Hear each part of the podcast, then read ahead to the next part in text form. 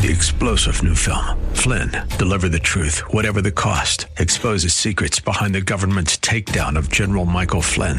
Flynn knew what the intel world had been up to. He ordered the first audit of the use of contractors. This set off alarm bells. He told the truth. He was the most dangerous person for Donald Trump to hire. They had to get rid of Flynn.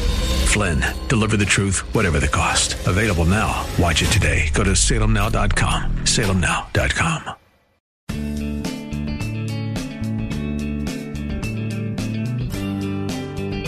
Grace and peace to you, and welcome to Radio for Real Life with Sean Azzaro, the senior pastor of River City Community Church in San Antonio, Texas. A church that exists to help people like you find the real life you were created for and then find it to the full. That's what Jesus promised in John 10 10. And we continue in this series with a look at the life of Joshua called When God Calls You. And when Joshua led his people to march around Jericho, he had God with him. Still, going into battle is scary. You're about to discover a clear method of attack you can take when facing your enemy. RealLife.org has this full message, sermon notes, and series available for free. But if you feel led to bless this listener supported radio ministry, then please do. There's a place to give also right there at reallife.org. Pastor Sean's now in Joshua chapter 5 and 6. The message today is called Going to War. It's time for Radio for Real Life. We've seen Joshua had to step up and replace Moses and how, what a daunting, challenging thing that might be. But God assured him, Moses may be dead, but I'm going to be with you, Joshua. And we saw, you know, a lot of things have changed for us. Moses may be dead in a lot of ways, but our God is alive and well. And that's just the truth. We saw that God created us to live in a land of promise. It's not enough to leave Egypt. It's, we got, we, we've got a thing that He's called us to be a part of, to live in. And it's something that we have to be willing to press into and experience. Uh, last week we saw as they crossed the Jordan River and God did a miraculous thing for them. And then we saw that God wants to give you faith stories of your own. He wants to give us faith stories. And I think that's really important that we not rest on the faith stories of other people. And those are great, they're helpful. But at some point, we've got to get our own because honestly, we all have battles that we have to fight, and other people can't fight them for you. They're not going to be able to fight for you. And at some point, you've got to say, wait a minute, when I walked with God, when I experienced this with the Lord, when He spoke to me and I stepped out, I saw God move. And that will change you. That'll change you. We're going to pick up today in Joshua chapter 5. If you have your Bibles, why don't you turn there?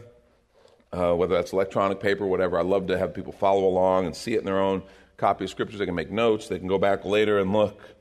Last week, remember, they crossed the Jordan, and you remember what the Lord did? He kind of parted those waters during flood stage and they walked across on dry ground.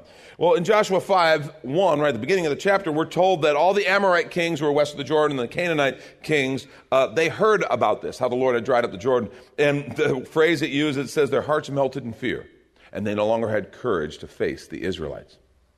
Uh, the reason being is when you have something in the topography or in the landscape that's like, like a big river or like a mountain kind of range or things like that, those create natural barriers and people would build their cities and stuff to give them a strategic advantage.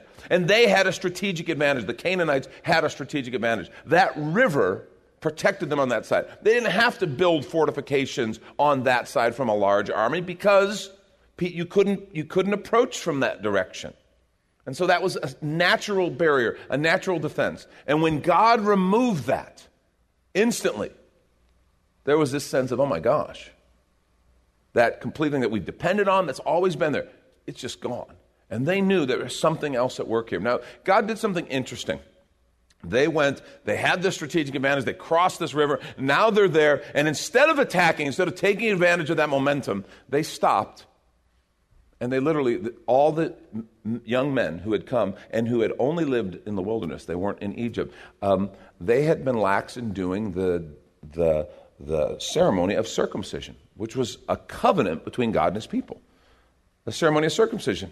And, the ceremony of circumcision is really significant. You know, um, we understand health things and reasons, and that's why we do that. But to be honest with you, um, for them, this was the symbol of authority because it was in the male. And in that culture, there was clearly this sense of authority in the home, in the male. And so that happened in the males. It was in it was where reproduction happened. It was in the reproductive organ, which again, one of the things, one of the areas where we get to share in God's creative nature is in what we call procreation. And when you stop and think about it, you think about authority and you think about procreation. Those are two of the areas where our society, where people most rebel against God. When you really stop and think about it, authority and procreation are some of the biggest areas where we find we are resistant to God's leadership and they, we rise up and there's this sense of rebellion against God. Well, this issue of circumcision wasn't just, well, we probably should take care of this now. Now's as good a time as any. It was actually a really inconvenient time because they had to wait then for all these men to heal. But it was what was most important is that they recognized we are God's people. We, we are marked by his presence. We have a covenant with him. And we want to be a part of that. We want to be in the covenant of God's leadership. I want to pick up at verse 13 of Joshua chapter 5. We read Now, when Joshua was near Jericho, he looked up and he saw a man standing in front of him with a drawn sword in his hand. They're outside a city that they're going to take. There's a man standing with a drawn sword in his hand. Joshua went up to him and asked, Are you for us or for our enemies? He didn't know who he was. He could have been one of the Israelis, the Israelites, or he could have been from Jericho. Are you with us or are you for our enemies? Neither, he replied. Interesting answer. But as commander of the army of the Lord, I have now come. Then Joshua fell face down to the ground in reverence and asked him, What message does my Lord have for his servant? The commander of the Lord's army replied, Take off your sandals, for the place where you're standing is holy. And Joshua did so. I love that. Are you for us or our enemies? No. Don't. And then he, what makes it interesting is because he says, I've come as the commander of the Lord's army. And you're like, wait a minute, we're God's people. You should be for us. Aren't you on our team? And he quickly realized that's the wrong question. We, we sit and think God's on our team, right? God's always on our team. That's, that's the wrong question. Not is God on our team. Are we on God's team? Are we on God's team? Because this was a real point of communication to Joshua. He understood some things real quickly. Three big realizations that happened at, that, at this encounter. One, you're going to war. This is war. Okay, God showed up, and He didn't show up with a harp. He didn't show up just as a messenger, didn't show up kind of as an angel. He showed up as the commander of the Lord's army, and He was holding a sword. You are going to war. There are just times, folks, when we need to go to war. There are things that need to be stood up against. There are things, ground that needs to be taken. There are times when we have to stand up and go to war. And Joshua, it was crystal clear you're going to war. The second realization is you're not alone. You're not alone. The commander of the Lord's army is here, which means the Lord's army is here. And that had to give Joshua great comfort and a sense of peace. The, the third thing is okay, for, the first was, was you're in a war. Okay, you're going to war. The second was you're not alone. And the third realization, which is really important, is you're not in charge. Okay? You're not in charge. I'm coming to you not as a helper, not as your buddy. I'm coming to you as the commander of the army of the Lord. And Joshua got it and immediately bowed down in worship. He knew something bigger was happening here. And interestingly, I, I love this, past, this thing that he says. He says, Take off your sandals, the place you're standing is holy.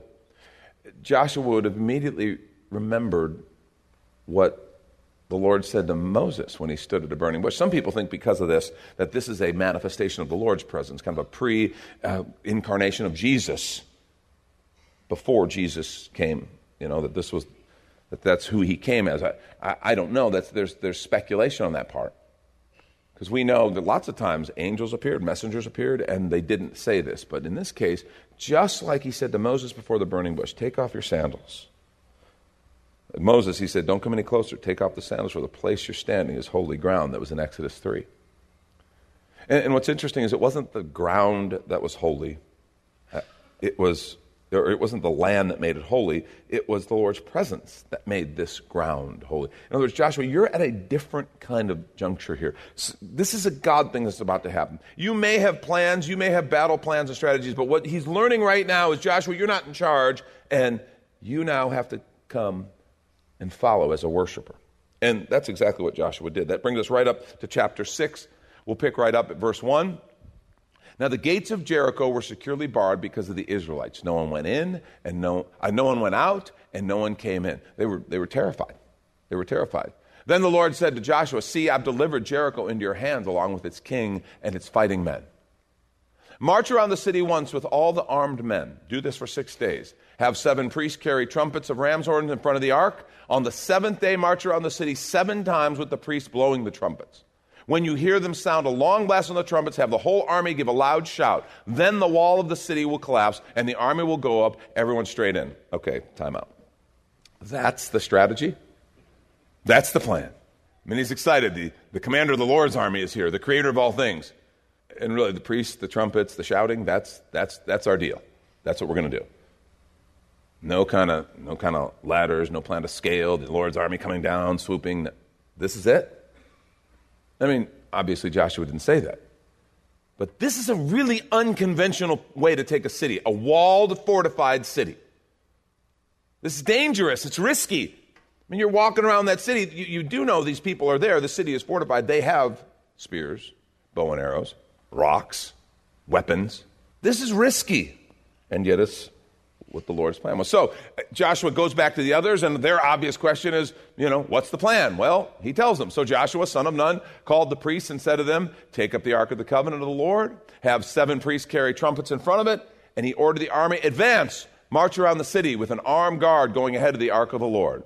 When Joshua had spoken to the people, the seven priests carrying the seven trumpets before the Lord went forward, blowing their trumpets, and the ark of the Lord's covenant followed them.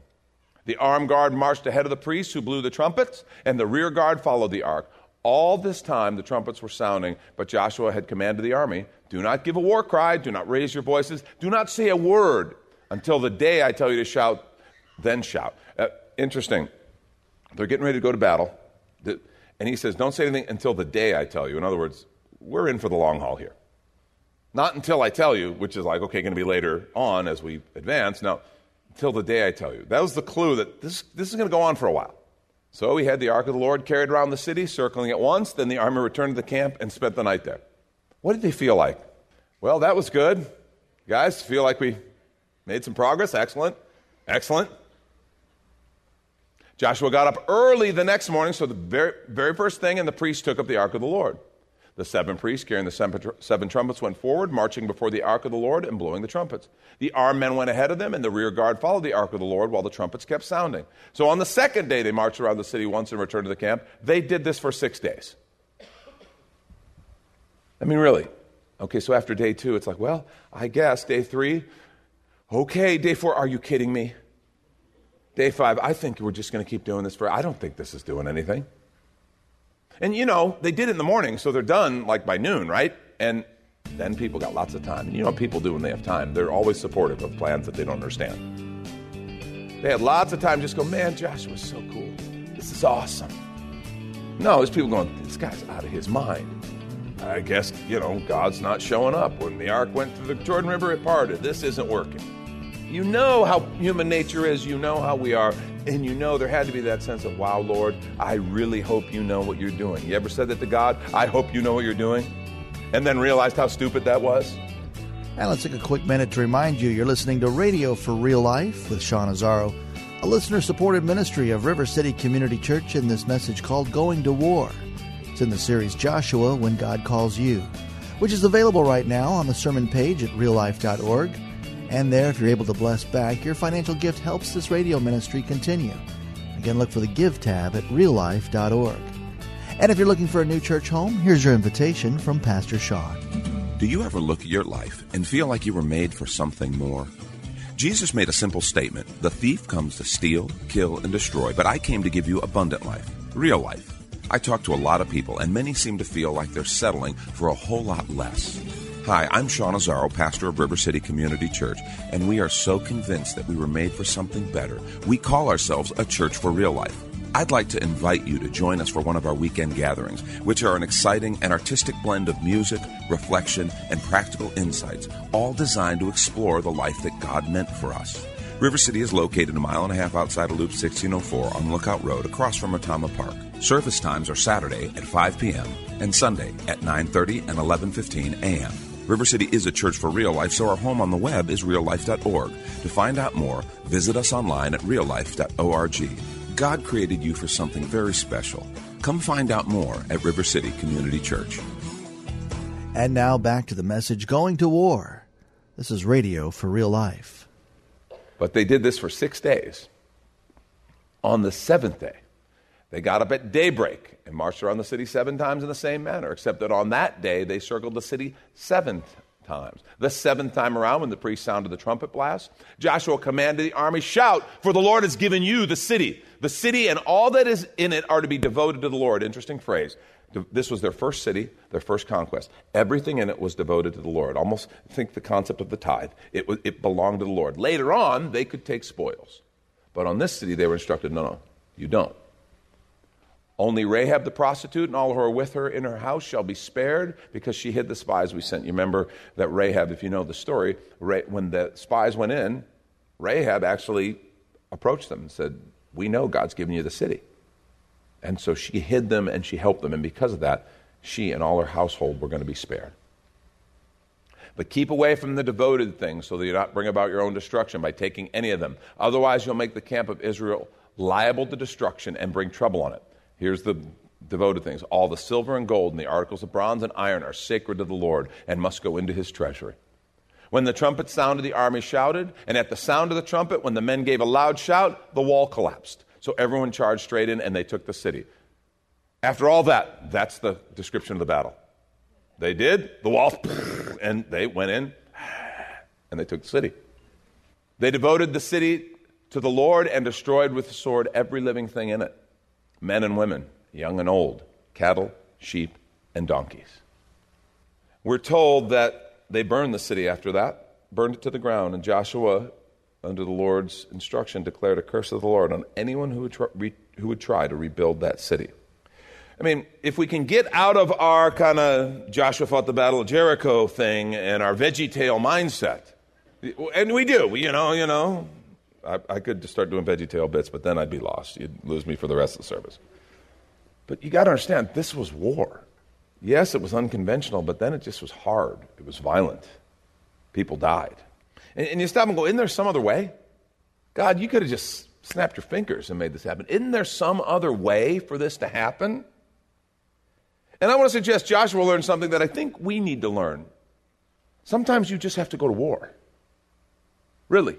Sometimes you have to go to war. God had a land of promise for them. He, he told them it was there, He led them there, He had promised them, but they had to fight. They had to fight for it, they had to take it. They had to get their hands dirty, and I think sometimes we do too. Sometimes we have to be the one. Sometimes you have to be the one who actually stands and goes to war for certain things that are right, certain things that, that are yours according to the Lord, certain things that we just should stand up for. You have to do it because you're the one who's being falsely accused. You're the one who's received the diagnosis. You're the one whose kids are under attack because we live in a culture that won't tolerate truth. You're the one whose marriage is under assault and maybe is barely hanging on. You're the one who has to fight. And we just have to stop and realize that. Sometimes we are called to step up and fight. But if we learn anything from this passage, it suggests the way we fight is different.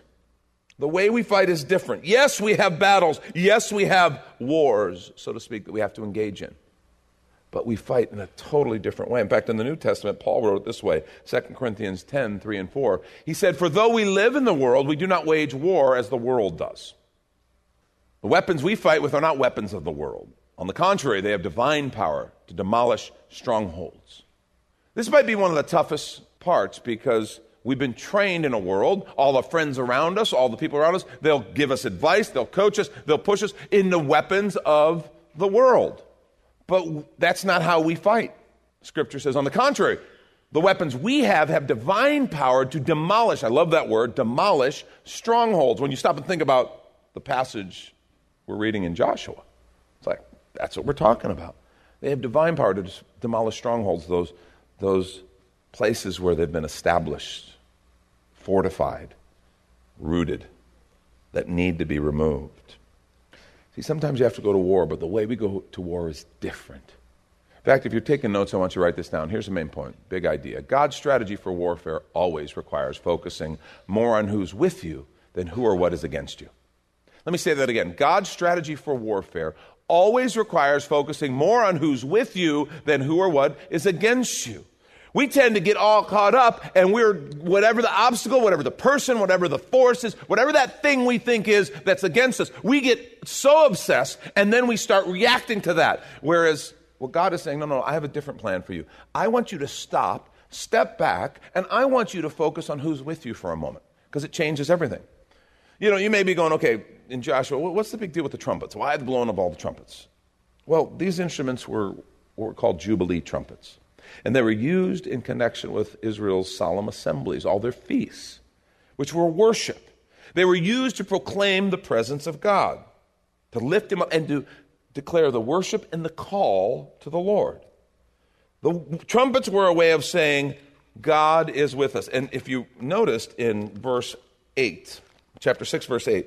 You can breeze right through this and miss it. Here's what it says When Joshua had spoken to the people, the seven priests carrying the seven trumpets before the Lord went forward. Did you catch it?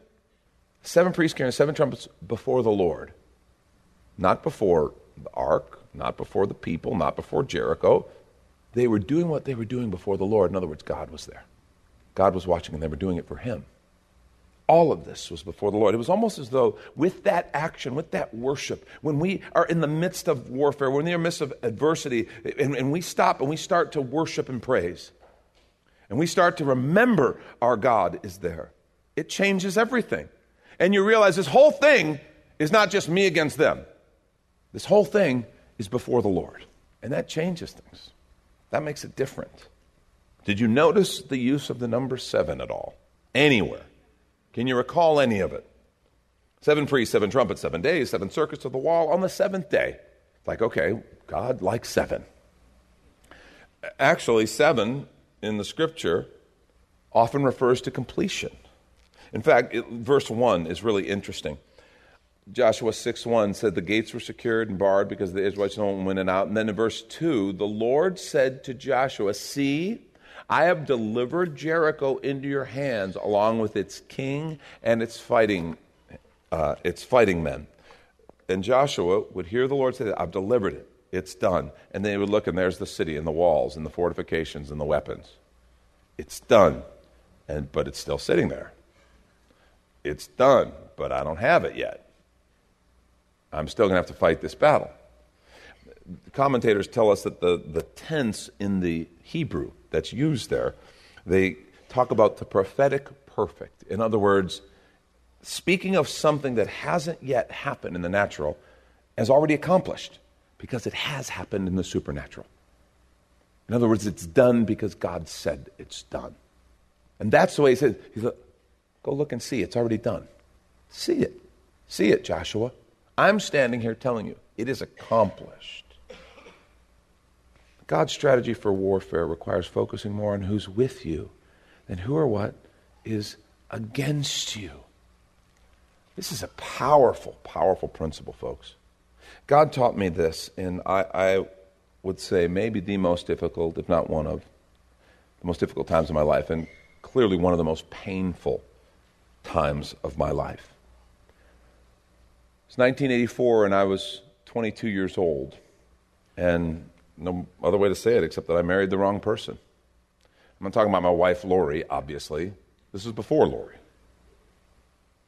I had dated this girl, thought I was in love, and against the counsel of a number of people who loved me and who I really trusted, I went ahead and moved forward in the relationship. Oh, we went to church together. We had Christian friends. But there was something wrong that others around me were able to see. I didn't want to admit it. Honestly, I probably saw it at times, but if you know me, I can get a little bit, when I focus in on something, you know, I can be kind of. I'd said, of course, I don't typically, typically quit easily. And so we got married.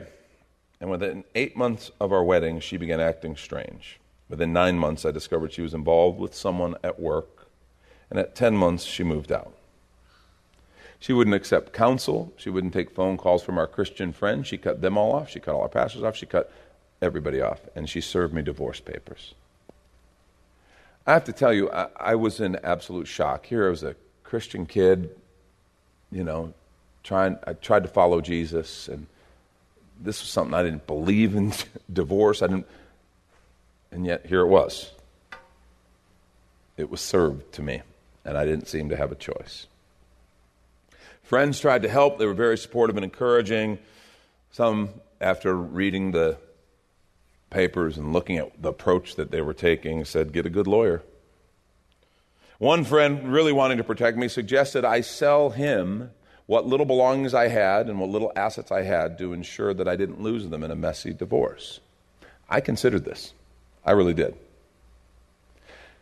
But I prayed about it first. And let me just tell you, that's the one thing I did right in this whole deal.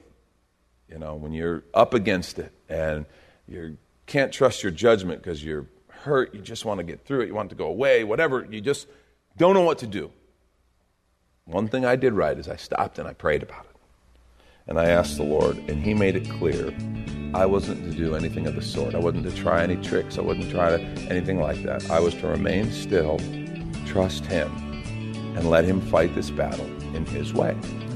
That's Pastor Sean Azzaro. You've been listening to Radio for Real Life. And if you'd like to hear this full message called Going to War in the series Joshua, When God Calls You, it's available right now on demand at reallife.org. And there, if you're able to bless back, your financial gift helps this radio ministry continue. Again, look for the Give tab at reallife.org. But of course, you're invited to visit and join us at River City Community Church, located on Lookout Road right behind Retama Park with service times on Saturday nights at 5 and Sunday mornings at 9:30 and 11:15. If you'd like to call the church, the number is 210-490-5262. As Radio for Real Life is a service of River City Community Church, and we hope you join us again next time for more Real Life.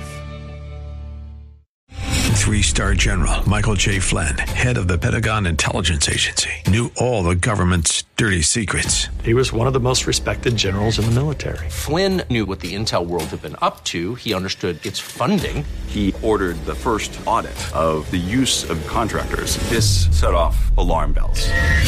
The explosive new documentary, Flynn, Deliver the Truth, Whatever the Cost, uncovers the facts behind this scandal. Flynn told the truth. He was the most dangerous person for Donald Trump to hire. I find out the worst enemy that I'm going to face in my life is right here in America. They took my assessment and they wanted me to change it. And I was like, I'm not changing it. They had to get rid of Flynn. With in depth interviews, archival footage, and never before seen personal records of the man behind the headlines. I just felt like I was drowning. Flynn, deliver the truth, whatever the cost. Available now. Watch it today. Go to salemnow.com. Salemnow.com.